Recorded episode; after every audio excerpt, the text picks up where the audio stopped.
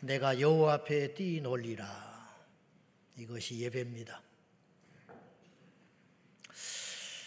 하나님은 예배하는 자를 찾으신다 했습니다. 근데 이 전제가 있어요. 참되게 예배하는 자. 이 말은 참으로 예배하는 자가 아닐 수 있다라는 뜻이에요. 우리는 예배를 드렸는데 하나님은 거부하신 예배자가 있다 이거예요. 온갖 정성과 온갖 희생과 노력을 기울였음에도 불구하고 하나님이 거부하는 예배자가 있을 수 있다. 근데 반면에 하나님께서 진정으로 받으실 만한 예배를 드리는 자가 있는데 하나님이 그런 사람을 찾는다. 뭐하러 찾냐 이 말이에요. 쓰시려고. 사람은 지혜로운 자를 찾아요. 사람은 아름다운 자를 찾습니다. 사람은 능력 있는 자를 찾을지 몰라요. 그러나 하나님은 예배하는 자를 찾는다는 거예요. 완전히 달라요. 그 예배하는 자를 찾아서 어디다 써먹냐 이 말이에요. 그러나 하나님은 예배하는 자가 소중합니다. 예배하는 자를 들어서 세상을 바꾸시고 예배하는 자를 통해서 복을 주시고 예배하는 자를 통해서 당신의 살아 계심을 그 사람의 배경이나 가문이나 능력이나 지식이 상관없이 예배하는 자를 찾으시사 하나님께서 세상을 바꿔 가시고 있다 이런 뜻이에요. 이게 성경의 역사예요. 하나님께서 예배하는 자, 그것도 참으로 예배하는 자를 찾는다는 말은 그래서 두 가지 의미가 있다는 거예요. 뭐냐? 하나님은 이만큼 예배를 귀히 여기신다는 거예요. 이만큼 예배를 가치 있게 여기신다. 두 번째는 예배하는 자를 찾아야 할 만큼 진정으로 예배하는 자가 드물다. 그런 뜻도 되는 거예요. 널려 있으면 뭐하러 찾습니까? 그런데 드물더라는 거죠. 아쉽게도 우리가 지난주 말씀에 잠깐 나눴지만 어제 오늘의 문제는 아니라고 봐요.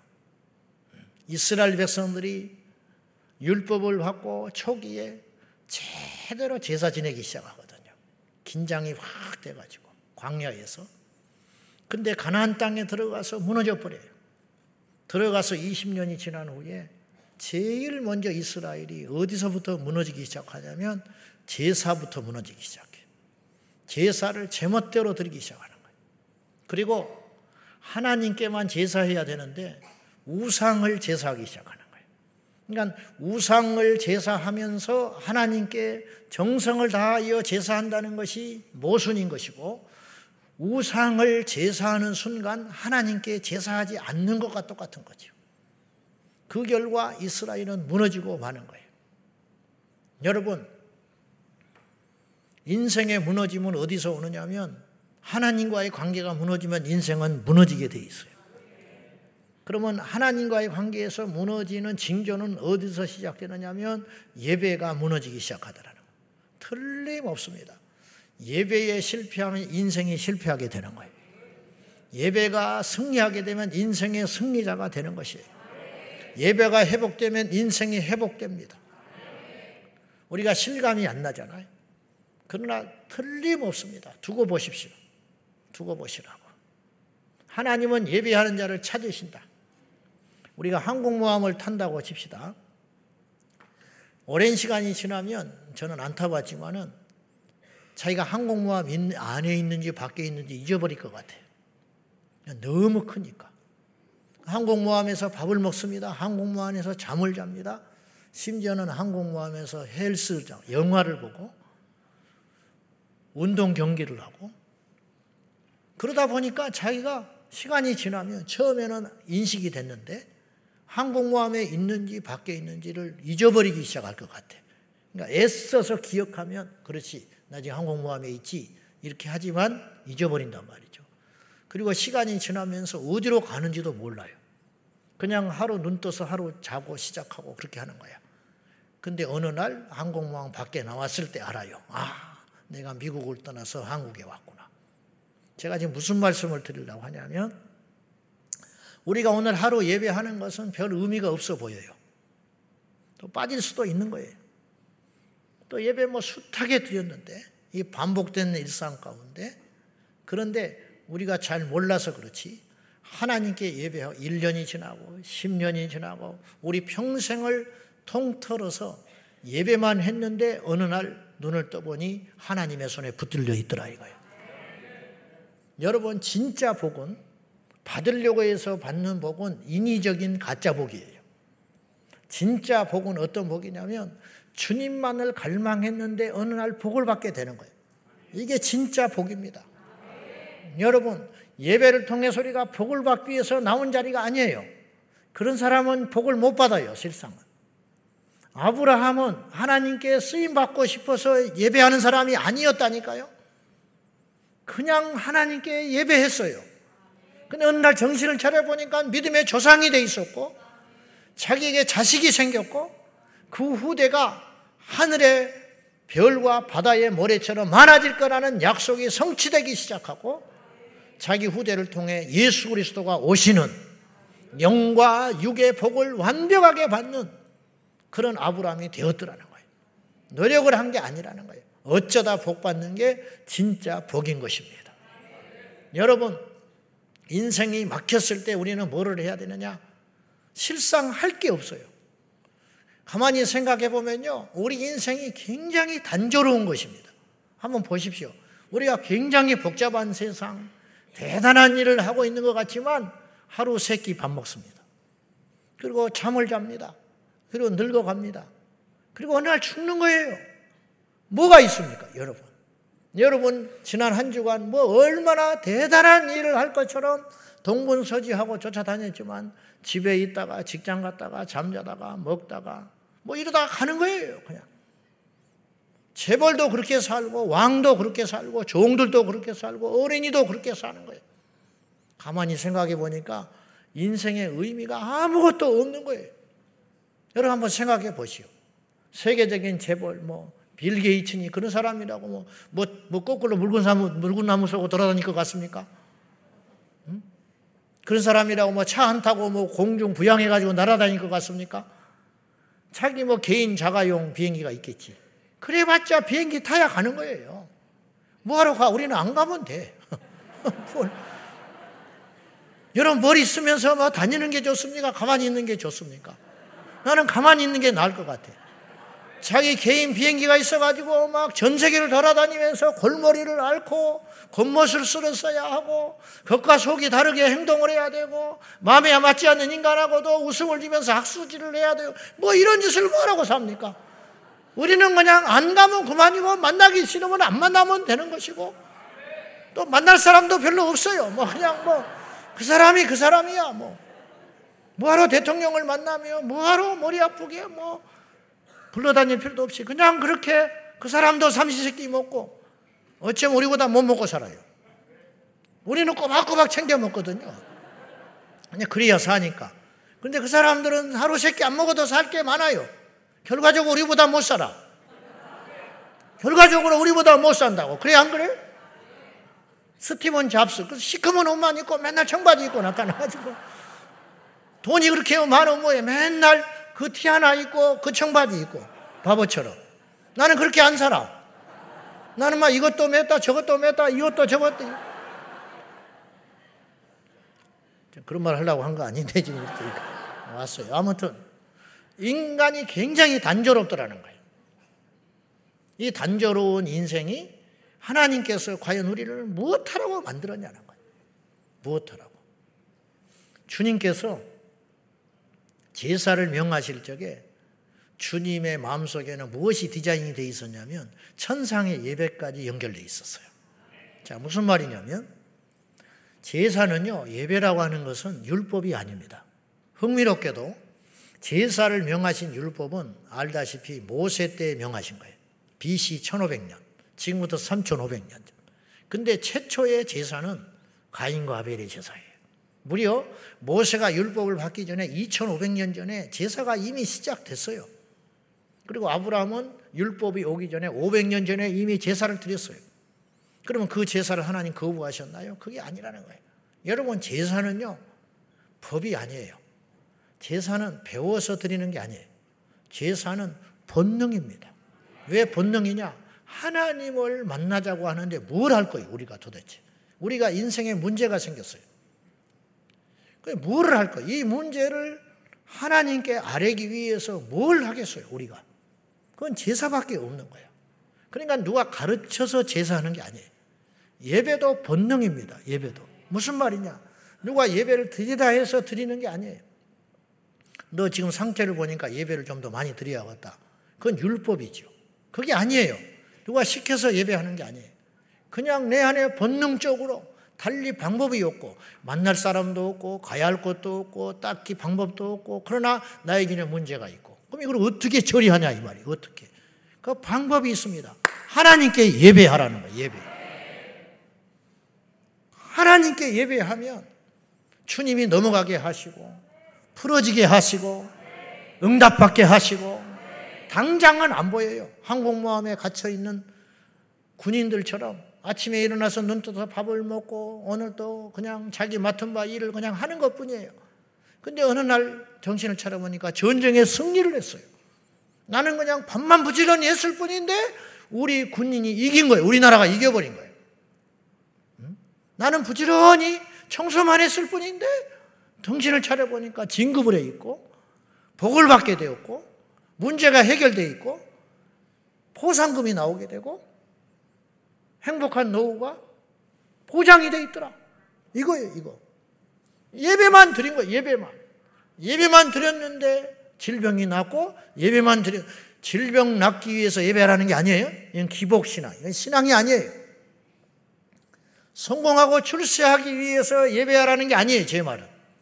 예배만 드렸는데 총리가 됐어요. 다니엘. 그렇잖아요? 하루에 세 번씩 기도했지요. 이게 넓은 의미로 그가 하나님을 찾는 방식인 거예요. 어떠한 상황이 와도 아무리 바쁜 일이 생겨도 바벨론 제국의 3대 총리가 됐는데 그는 하루에 세 번 하나님을 찾는 일을 소홀히 하지 않았어요. 총리가 되기 위해서 그런 게 아니라니까요. 그렇게 한 거예요, 그냥. 근데 하나님이 그를 위기에서 건져주셨지요. 사자의 입을 봉하게 하셨지요. 그를 높이사 왕 외에 어떤 왕 다음으로 가장 존귀한 자로 하나님께서 그를 높여 사용하셨다. 그런 뜻입니다. 오늘 본문에도 보면요. 다윗이 법계가 들어오니까 이게 우여곡절이 많았거든요. 법계를 뺏겨가지고. 근데 다시 돌아오는데 우사가 죽어버리고. 벌벌벌 떨고. 이 법계가 영광스러운 것인데 다윗의 고민은 무엇이냐면 자기는 이 궁궐에서 이렇게 넓은 곳에서 안락하게 지내는데 여호와의 법계가 자리를 잡지 못하고 저렇게 있으니 내가 견딜 수가 없다. 이게 순전한 마음이거든요. 하나님이 다윗을요 사용하신 이유가 있다니까요. 하나님이 목동 어린 다윗을 높이시사 이스라엘의 건국의 아버지가 되게 하시고 실질적인 왕이잖아요. 사울은 초대 왕이라 하지만 실질적 초대 왕은 다윗이라 할 수 있거든. 어째서 이렇게 이런 놀라운 쓰임을 받을 수가 있었는가? 다윗보다 탁월한 사람이 그 시대에 많이 있었어요. 다윗보다 영리한 사람이 많았고 심지어는 다윗보다 거룩한 사람도 더 있었어요. 다윗은 사실은 침상을 더럽힌 인물이거든요.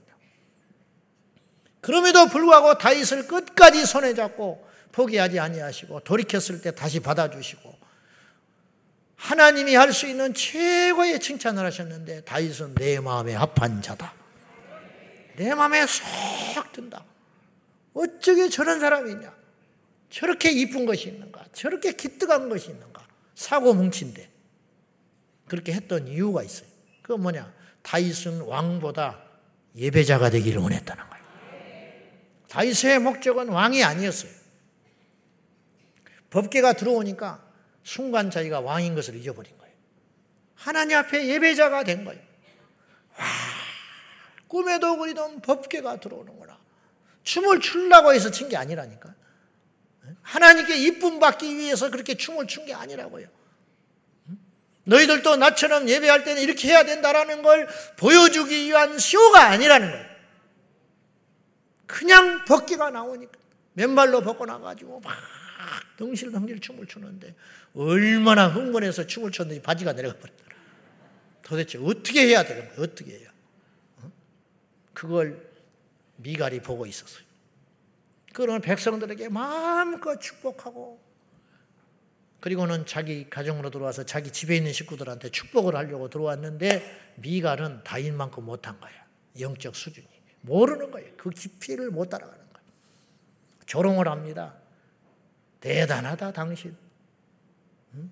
세상에 부끄러움 올라도 유분수지 얼마나 영화로우신지 왕이 왕이라는 인간이 백성들 앞에 어린 요정들 앞에서 수치도 모르고 바지 내려간지도 모르고 채통도 안 지키고 춤을 추고 아이고 이렇게 빈정거린 거예요 왕이 왕을 생각해서 한 소리죠 다윗이 이렇게 응수합니다 그래 그래 너는 그렇게 잘나서 응? 그 잘난 집에서 하나님께서는 그 촛대를 나한테 옮기시사 나는 별 볼 일 없는 나를 왕으로 세워주셨다. 이것이 수치라고 나는 더한 것도 한다. 나는 더한 것도 해. 나는 여 앞에서 뛰놀 거야. 다 응수를 해버리죠. 미갈이 그때부터 임신을 못 해버려. 그건 무슨 뜻이냐면 하나님이 다윗의 손을 들어주셨다는 뜻이에요. 네가 맞다. 네가 맞다. 이 시대에 너무 안타까운 일들이 벌어지고 있어요. 그건 뭐냐? 하나님이 마땅하게 받아야 할 영광과 경배를 인간이 중간에서 가로채고 있다는 거예요. 저는 누구를 험담하지 게 아니라 우리나라 역대 대통령들 중에 장로님들이 있었습니다. 청와대에 들어갔습니다. 그때부터 예배 안 드렸습니다. 그 예배를 어떻게 드렸느냐? 주일마다 목사를 불러다가 예배를 드렸어요. 그건 목사의 자존심, 그걸 내가 말하는 게 아니라 저는 너무 이해가 안 가는 게 왜 이게 안 되냐 이 말이에요. 이게 본인이 가서 예배할 생각을 못 하냐 이 말이에요. 경호 그게 문제입니까? 그게 그렇게 그러면 왕이 되지 마라. 대통령이 되지 마라. 국회의원 그놈의 국회의원 자리가 뭐라고 국회의원이 당선되면 교회를 안 다니냐 이 말이에요. 왜 주의를 안 지키냐 이 말이에요. 도대체 여러분 지키려면 얼마든지 지킬 수 있어요. 그보다 더 어려운 여건 가운데서도 지키는 사람이 있어요. 근데 자기는 모든 국회의원들이 그렇게 하니까 뭐 나라를 위한답시고 무슨 정치한답시고 자기 예배를 포기하기 시작하는 거예요. 그 결과 어떤 일이 벌어지는지 아세요? 여러분, 우리나라 역대 대통령들 중에 하나님 앞에 진정으로 예배하지 않으므로 결국은 그들의 말로들이 하나님께 버림받고 백성들에게 버림받은 걸로 다 끝나버린 거야. 그렇게. 그래요, 안 그래요? 정치를 잘했다 못했다가 아니라 결국은 말로가 그렇게 가는 거예요. 틀림없거든요. 하나님을 영화롭게 하면 그분이 우리를 영화롭게 하는 것이에요. 다윗이 정치공학적으로는 잘못했죠. 어떻게 백성들 앞에서 그렇게 그런 수치를 보이고 응? 리더십이 채통 없이. 그 일반적으로 그럴 수 있어요. 그런 말을 얼마든지 할 수 있어요. 그로 인하여 백성들에게 비웃음을 샀을까요? 물론 그렇게 말을 한 사람도 있었을지 몰라. 그러나 하나님의 다윗이 높이신 거야, 하나님. 하나님이 다윗을 들어서 사용하시고 높이시니까 다른 사람이 내릴 수가 없는 거라는 거예요. 여러분이요, 인간의 생사하복은 하나님의 손에 달려 있어요. 하나님이 기뻐하는 자가 있다. 어떤 자를 기뻐하느냐? 하나님이 예배하는 자를 기뻐하신다. 예배하는. 사람이라는 게 근본이라는 게 있거든요. 근본. 다른 걸 볼 것 없다. 이거 하나 하면 된다. 며느리 삼는다고 금쪽 같은 자식이 여자친구를 데려왔다. 인사성이 없어. 덜렁덜렁 와가지고. 어찌 옷 입는 게 현차. 틀린 거야, 그거는. 뭐, 인류 대학을 다녔습니다. 뭐, 어떻습니다. 뭐, 필요 없는 거예요. 그건 끝장난 거야. 이아래를 모르는데 어디다 써먹을 거야, 그거를. 한마디 하고 막 열마디 하고 덤벼드는데, 첫날부터. 능력 있으면 뭐하고, 대단한 가문이면 뭐하고, 그 하나 보면 끝난 거야, 끝난 거. 그러면 참된 성도, 성도에게서 한 가지를 보라면 뭘 보냐? 이 사람이 진정한 거듭난 그리스도인이냐 아니냐? 이 주의 종이 정말 하나님 앞에 제대로 된 종이냐 아니냐? 그 뭘 무슨 기준으로? 학벌? 무슨 신학을 했고? 뭐 4대째 예수 믿는 집안이고? 뿌리가 깊은 주변에 뭐 그 사람 주변에 목사 집안 일가 친척들이 뭐 목회자가 뭐 열댓 명이 되고 장로님이 50명이고 그걸 보는 것일까요? 그건 두 번째라는 거예요. 그 사람의 예배가 어떠냐 이걸 보라는 거예요. 그 사람의 예배가 어떠냐. 그 사람의 예배가 이 사람의 신앙의 상태, 영적인 상태, 믿음의 상태를 좌우하게 되는 것이. 어떤 뭐 세계적인 종이고 뭐 대단한 목회자고 근데 예배 때 하나님 앞에 자기가 예배하지 않는다면 그 사람의 설교를 통해 수많은 사람들이 변화를 받고 감동을 받을지 모르나 그 사람은 가짜인 거예요. 저는 그렇게 봐요. 그래서 제가 우리 사역자들에게 끊임없이 제가 막 한 번씩 몰아치는 건 뭐냐면 예배에 제대로 드려라. 예배를 똑바로 못 드리는데 무슨 사역을 한다고. 자기 예배에 실패한 자는 신학을 하면 안 돼요. 그 사람은 가짜이기 때문에 가짜. 자기 예배에 실패하는 봉사자는 봉사하면 안 돼요. 교사들이요. 자기 예배에 제대로 충실하지 않고 교사하면 안 됩니다. 다 죽습니다. 당장은 아니지만 결국은 사역이 죽어요. 끝장나는 거예요. 제가 종종 괴로운 것이 저도 아주 흠 많은 종이지만은 가끔 집회를 외부에 가잖아요. 예배가 시작됐어요. 근데 강사라고 본당에 들여보내질 않아. 차 마시고 있어야 돼. 이야기를 해야 돼.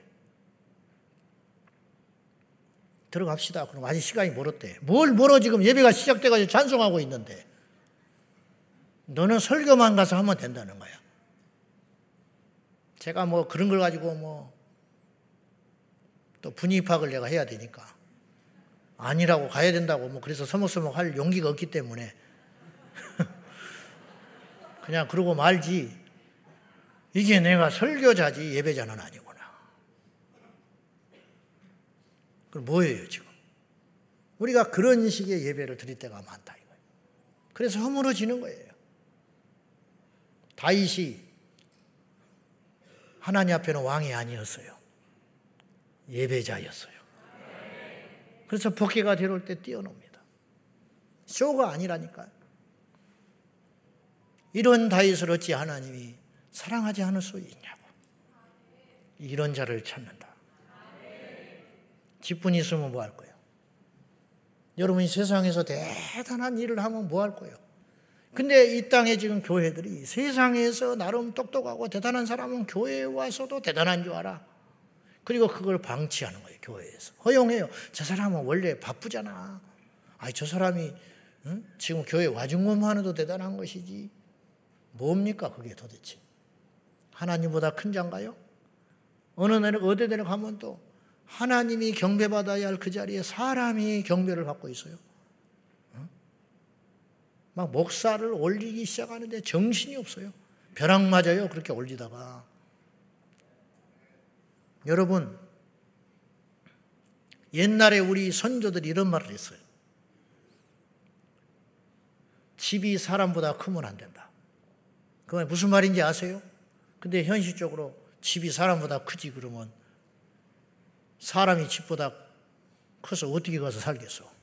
그 말은 무슨 말이냐면 집을 아무리 대단하게 크게 지어놔도 인격이나 능력이 그 집을 다스릴 수 있는 사람이라면 그 집은 무너진다는 뜻이에요.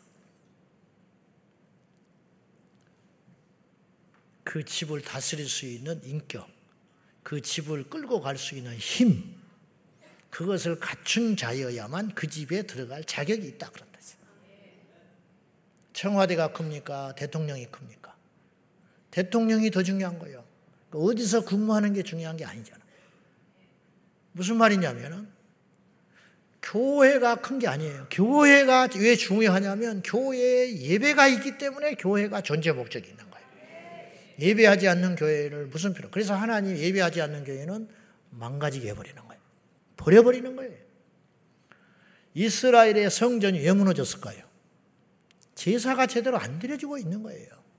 제사를 제대로 드렸다면 하나님이 절대 이스라 예루살렘 성전을 파괴하도록 하지 않습니다.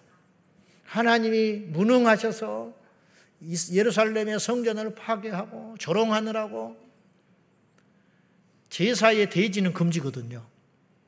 의도적으로 돼지의 피를 뿌리고 깔깔거리면서 조롱을 해도 하나님이 침묵하셨어요.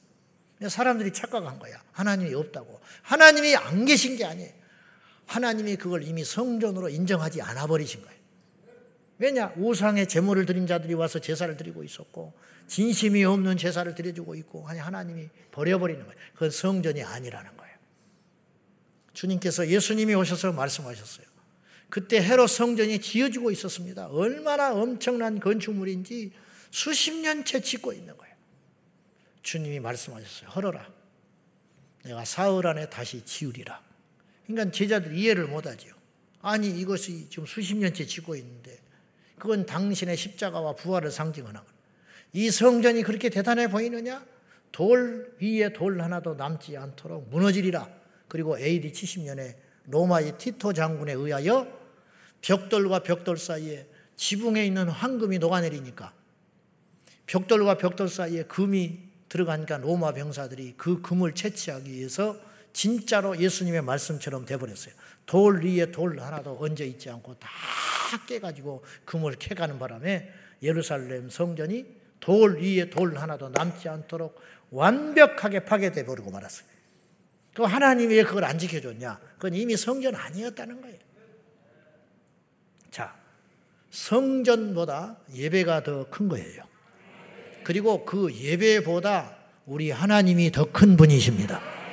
이걸 잊으면 안 된다는 거예요. 근데 이게 거꾸로 되는 거예요. 예배의 형식과 격식 때문에 하나님을 잊어버려요. 그래서 출애굽기에 모세를 통해서 뭘 명하셨냐면 재단을 쌓고 만들 때 흙으로 만들어라. 흙. 허름한 흙으로 만들어라. 왜냐? 그 재단을 돌로 깎아서 만드느라고 분쟁이 나고 싸울까봐. 하나님이 정확하게 본질이 뭐냐? 너희들이 나에게 어떤 마음으로 제사하느냐?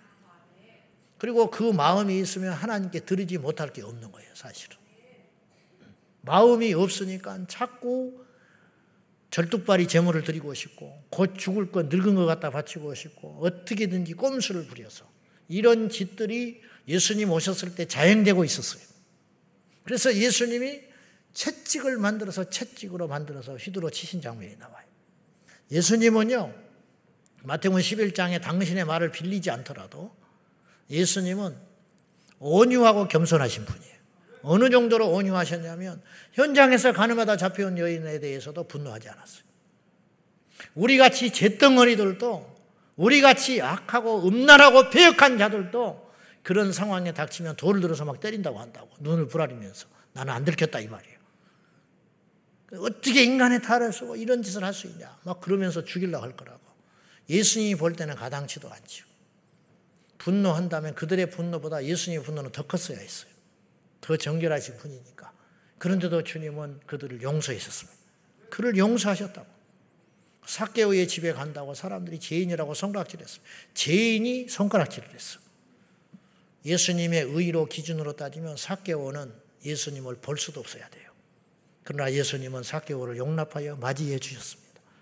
어린아이들이 와서 예수님한테 버릇없이 무릎에 앉고 만지고 그걸 제자들이 제지했을 때 그들을 용납하라고까지 말씀을 하셨습니다. 채찍에 때리시는 그들을 주님은 용서하셨습니다. 그렇게 온유하셨던 주님께서 분노를 바라신 적이 있었는데 그건 언제냐? 성전이 망가졌을 때. 성전에서 장사꾼들이 모여가지고 어, 비둘기 파는 자들 그리고 환전상들 음, 이게 무슨 뜻이냐면 원래 하나님께서는 재물을 드릴 적에 누구든지 드릴 수 있도록 문을 열어놓으셨어요. 즉 물질이 없어서 마음에 여유가 없어서 하나님께 속죄 제사를 드리는 일이 못하는 일이 없도록 철저히 배려하셨어요. 그래서 재물을 조건을 이렇게만 다루셨어요. 흠 없는 것을 가져와라. 그러니까 흠 없는 소도 받으시고 흠 없는 비둘기도 받으셨어요. 흠만 없으면 받아요. 비둘기도 어떻게 배를 하셨냐면 집비둘기도 받으셨어요. 그걸 사서 바치라는 거야. 근데 어떤 사람은 집비둘기조차도 살 능력이 안 되는 사람이 있을 수 있죠. 하나님께 제사를 드리고 싶은데 그런 사람은 산비둘기도 갖다가 바치라고. 그러니까 산에 가서 비둘기를 잡아서 드릴 수 있도록 하셨어요. 그만큼 재물의 가치에 대해서는 주님께서 기준을 확 낮춰 놓으셨다는 거예요. 그런데 문제는 제사가 변질이 되니까 이스라엘 백성들이 꼼수를 쓰기 시작하는데 제사장들과 레이들과 결탁하여 돈 커넥션이 있어가지고 원래는 외부에서 통용되는 흠 없는 비둘기만 갖다 드리면 돼요. 근데 못을 박았어. 뭐냐? 성전 안에서 파는 비둘기만 하나님께 바치라. 이게 인간의 윤례거든요. 그럼 뻔하잖아요. 그거 뭐냐? 맵값절로 비싸게 파는 거죠. 그리고 거기서 생산되는 비용들을 자기들이 나눠 가진 것이죠. 이걸 이걸 그냥 알면서도 그렇게 하는 거예요. 그냥 돈 파는 자들, 돈을 바꾸는 자들이라고 그랬잖아요. 20세 이상의 이스라엘 사람들은 성인들은 성전세를 하나님께 갖다 드려야 했어요. 근데 그때 당시 로마 화폐가 황제 얼굴이 쓰여 있다 해가지고 이거 우상 이게 잘못되나 이거 하나님 받지 않는다. 그럴 듯하잖아요 이야기가. 그러니까 그 화폐는 하나님께 드리지 못한다. 지들은 더더러우면서. 그래가지고 어떤 법을 만들었냐면 성전에서 통용되는 화폐를 따로 만들었어. 근데 문제는 이 화폐가 당연히 세상에 통용되는 화폐보다 훨씬 가치를 높여가지고 그걸로 인하여 이익을 탐하는 자들이 나타나기 시작한 거죠. 근데 그냥 귀찮으니까 또 그냥 그냥 넘어가는 거예요. 그냥. 그게 뭐냐? 사람의 비유를 맞추기 위하여 하나님의 뜻을 거스리는 제사가 자행되고 있었다. 이런 뜻이. 예수님이 진노하셨어요. 그거에 대해서. 채찍을 만들어서 상을 둘러보시고 다 쫓아내시면서 본질적인 이야기를 하셔요. 예수님이. 내 집은 이런 쓰레기 집단이 돼서는 안 되고 장사꾼의 소굴이 돼서는 안 되고 내 집은 만민이 기도하는 집이라 일컬음 받게 되어야 된다. 그게 본질이다. 그걸 회복해야 된다. 주님이 그렇게 말하셨다고. 오늘날도 그런 비슷한 일들이 이 땅에 일어나고 있어요. 사람의 비율을 맞추느라고 예배 시간을 바꾸고, 사람의 기분을 맞춰주느라고 예배 길이가 길어졌다 짧아졌다 하고, 그런 일이 자행되고 있잖아요. 그것이 중요한 게 아니고 우리의 경배와 찬양을 받으시는 하나님이 받으실 만한 예배는 어떤 예배냐에 대해서 고민해 본 적이 있냐 이 말이에요. 그 예배를 드릴 적에 우리 인생은 형통의 길이 열리기 시작한다 이 말이에요. 그런 예배자가 되기를 주님의 이름으로 축복합니다. 횟수가 중요하자. 어떤 사람은 그렇게 말해요. 한 번쯤 빠지면 안 되냐? 나는 그런 사람들 이렇게 묻고 싶어. 어떤 대상을 경외하고 사랑하면 반드시 형식과 외모도 달라지게 돼 있어요. 사랑하는 자를 만날 때 머리를 흥커리지면서 화장도 안 하고 침을 질질 흘리면서 갑니까? 그날로 아웃이야.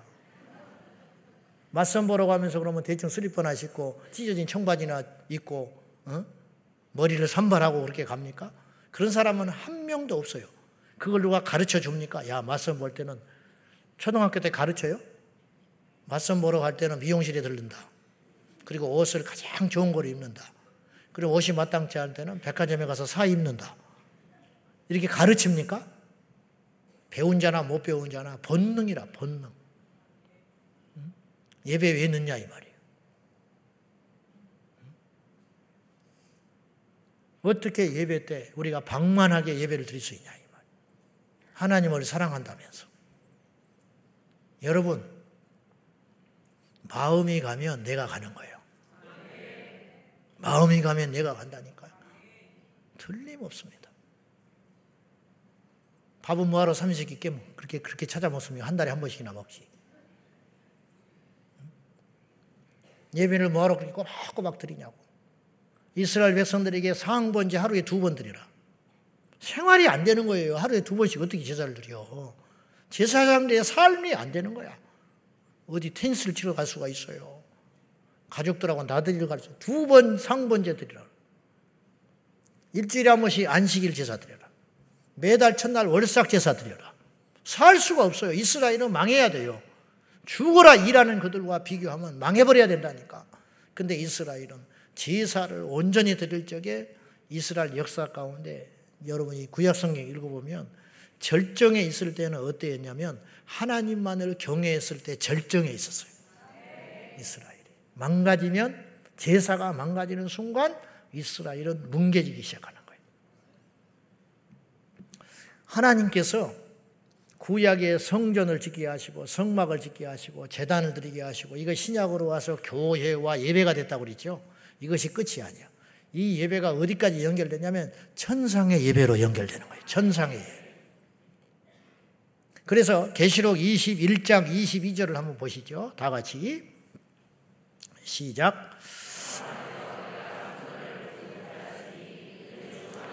그 전능하신 그 성전이십니다. 천국에도 없는 것이 있습니다. 그 뭐냐 눈물이 없다. 애통이 없다. 슬픔이 없다. 속상할 일이 없다. 우리는 속상할 일이 많아요. 교회 와서도 속상할 일이 많아. 음. 근데 천국에는 속상할 일이 없다. 눈물, 애통 없다. 천국에는 사망이 없다. 천국에 가면 죽는 일이 없다. 장례식을 치를 필요가 없어.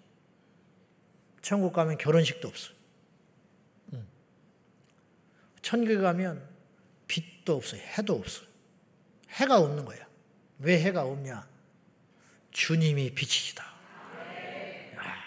근데 오늘 성경에 사도 요한이 미래의 것을 본 거거든요. 되어진 일이 아니에요. 앞으로 되어질 미래를 봤는데 성전의 미리 완성된 성전을 환상 중에 봤는데 하늘에서 내려온 거룩한 성 새 예루살렘을 보니 그곳에는 뭐가 없냐? 성전이 없더라.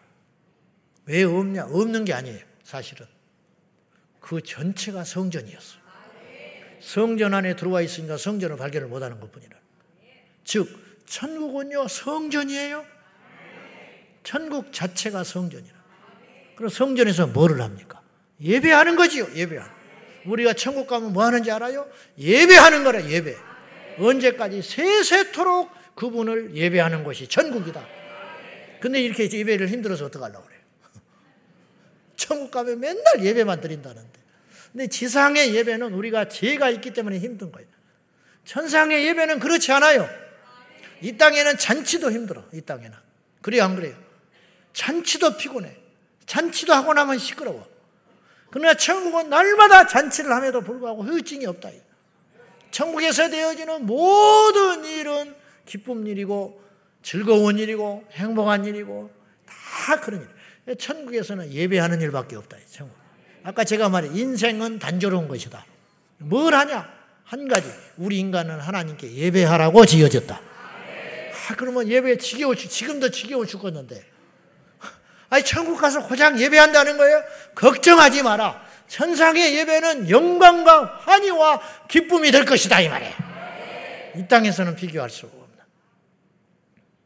요한계시록 24 장로들이 다섯 번 등장을 하는데 요한계시록 4장부터 등장해서 19장까지 가는데 24 장로들이 어떤 역할을 하느냐. 예수님의 보좌가 있는데 24 장로들이 앉아야 할 의자, 보좌들이 주변에 쭉 진쳐 놓고 사도 요한이 환상을 본 거예요. 마지막 때 환상. 24 장로가 하얀 옷을 입고 흰 옷을 입고 머리에는 금관을 썼어요. 그리고는 24 장로가 둘러 앉아가지고 있는 거예요. 이런 장면이 요한계시록에 등장을 해요. 그리고 네 생물이 등장하는데 이건 네 생물이라고 표현했을 뿐이지 천사인 거예요. 천사. 그래서 날개가 여섯 달렸는데 두 날개로는 얼굴을 가리고 우리가 이 존귀하신 분 앞에는 우리가 눈을 못 맞추는 거예요. 그래서 그의 얼굴을 가려요, 천사가. 두 날개로는 날개짓을 하고, 마지막 두 날개로는 수치를 가려, 다리를 가리고 있었던. 그러면서 하나님을 찬송하고 있는 거예요. 그런데 이 24 장로들이 흰옷 세마포를 입고, 이 흰옷 세마포는 여러 가지 의미가 있는데, 그건 뭐냐, 거룩과 성결을 의미한과 동시에, 구약의 제사장들이 흰옷 세마포를 입었다. 그리고 신부들이 신랑을 맞이하는 신부들이 흰 세마포를 입는 거예요. 그래서 전 세계 동서고금을 막론하고 웨딩드레스는 흰색인 거예요. 그래서 신랑 한 사람을 위해서 단장한 평생에 한 번. 그래서 신랑 내신 예수님을 맞이하는 입사 장로가 흰 옷을 입고 있는 거예요. 오직 주님께만 초점을 맞추는. 그리고 머리에는 금으로 된 멸류관을 쓰고 앉아 있는데 나중에 이들이 어떻게 하냐면 바닥에 엎드려 가지고 금 멸류관조차도 하나님께 드리면서 이 우주 만물 천하 만물을 지으신 주여 영광과 존귀와 찬양을 세세토록 받으시옵소서. 이렇게 경배하는 장면이 나와요. 이게 뭐냐면 이거는 문자적으로 해석만 하면 안 돼요. 24명만라고 해석하면 안 되고 그리스도 주님을 위해서 성결한 믿음을 끝까지 지킨 자들에게 주시는 하나님의 상급인데 이 금면류관이 그러니까 보통 사람은 못 받는 거죠. 하나님 앞에 정말로 믿음으로 살았던 승리자들. 면류관은 올림픽 때 승리자만 받는 거예요. 1등한 사람, 죄를 이긴 사람, 원수 마귀의 계계를 이긴 사람, 자기의 육체의 정욕을 이기고 끝까지 믿음을 지켜낸 바울 같은 사람이 면류관을 받는 거 아니겠습니까? 그러니까 이건 보통 면류관이 아니에요. 자랑할 만 하잖아요. 근데 주님 앞에 섰을 때이 면류관조차도 벗어가지고 주님께 드려버리는 장면이 나온단 말이에요. 저는 그것이 무슨 의미인지 조금은 알 것 같아요. 왕의 채통이 문제가 아니에요. 우리가 세상에서 대단한 일을 하는 게 여호와 앞에는 어이다이처럼 뛰놀 수 있는 자가 진정한 예배자라 이런 뜻이에요. 사람의 비율을 맞춘다든지 누구를 뭐 장단을 맞춰주기 위해서 예배가 훼손된다든지 교회의 방향이 어떤 목사의 비율을 맞추기 위해서 팍팍 틀어진다든지 그건 이미 하나님이 왕이 아니신 공동체가 되어버린 거예요. 어떤 경우에도 우리가 그런 예배자가 되지 말고 하나님 앞에 신실한 우리 주님만을 경외하는 진정한 교회와 예배가 되기를 주님의 이름으로 축원합니다. 예배가 살면 인생이 산다 그랬어요. 예배가 회복이 되면 인생이 회복이 되는 것입니다. 여러분 중에 문제가 있는 사람이 분명히 있을 거예요. 인생에 장애가 있는 분들이 있을 것입니다. 넘지 못할 감당 못할 시험 가운데 있는 분이 있을 것입니다. 여러분이요 예배하십시오. 예배하면 문제가 떠나갑니다. 예배하면 해결됩니다. 당장의 예배를 통해서 어떤 일이 일어나기도 하지만 보세요. 한 달을 예배했어요. 여전히 문제가 있어요. 1년을 예배해서 여전히 문제가 있어요. 10년쯤 예배했을 때 나도 모르게 어쩌다 복을 받은 거야. 그리고 우리 인생의 마지막 끝자락에 죽는 순간까지 다른 건 다 포기하더라도 예배를 붙잡고 살았는데 죽는 순간에 내 인생을 돌아보니까 다 응답을 받았어. 와. 하나님의 손길이 손 모든 인생의 고비고비마다 배어 있고 하나님이 도우셨고 나도 모르게 어쩌다 복을 받아 어쩌다 쓰임 받는 제 이야기 하는 걸 용납하십시오. 저는 목사가 되기 위해서 예배한 자가 아니에요. 그냥 예배했어요. 예배하다가 여기까지 온 거예요. 장담은 못하지만 여러분 중에 저처럼 많이 예배한 사람 많지 않을 거예요. 저는 모태신앙도 아니고 나이 16세 교회 전도받아서 예수 믿었지만 그 순간부터 저는 미친 듯이 예배했어요. 제 의가 아니고 자랑이 아니라고 그랬어요, 저는. 고3 때 전교생 중에 나 혼자 예배 드려요, 주일날. 미친놈 취급받았어요. 오늘 다이까지. 요새는 뭐 인권이나 뭐나 뭐 그렇지만 그때는 그럴 때가 무자비한 때였어요. 무자비한 때. 주의를 지키기 위해서 나는 교무실에 끌려야 했고 주의를 지키기 위해서 저는 선생님한테 따기를 맞았고 저한테 이렇게 설득을 했어요. 가정 방문 와가지고 하수집에 와서 야 하나님도 다 이해하신다. 고3이니까 1년간만 주일날 공부 열심히 해서 네가 원하는 신학대학 가서 좋은 목사 되면 되지 않냐. 이렇게 저한테 유혹을 했어요. 그때 제가 이렇게 말을 했어. 선생님, 나는 목사가 안 됐으면 안 됐지? 그렇게 해서 하나님이 쓰지도 않겠지만 그래서 목사 되지 않는다. 할 말 없잖아. 입적 벌리고 가셨어요. 그리고 나만 예외. 두들겨 맞고 협박받고 했지만 포기하지 않으니까 나만 예외. 학교가 언덕 위에 높은 데 있었는데 주일날 집 앞에 가서 예배 드리고 혼자 가방을 들쳐매고 올라가면 점심시간이야. 11시 예배 끝나고 12시 예배 끝나고 밥도 못 먹고 허덕허덕 올라가면 전교생이 밥을 먹고 내려와서 놀면서 나를 쳐다보고 있는 거예요. 또라이가 하나 온다 이거죠. 미친놈. 일진도 아니고 삐뚤어서 그런 게 아니라 하나님 앞에 주의를 예배 드리기 위해서. 그것도 나는 주님 앞에 죄송하고 부끄러웠어요. 왜냐, 온전히 주의를 못 지키니까.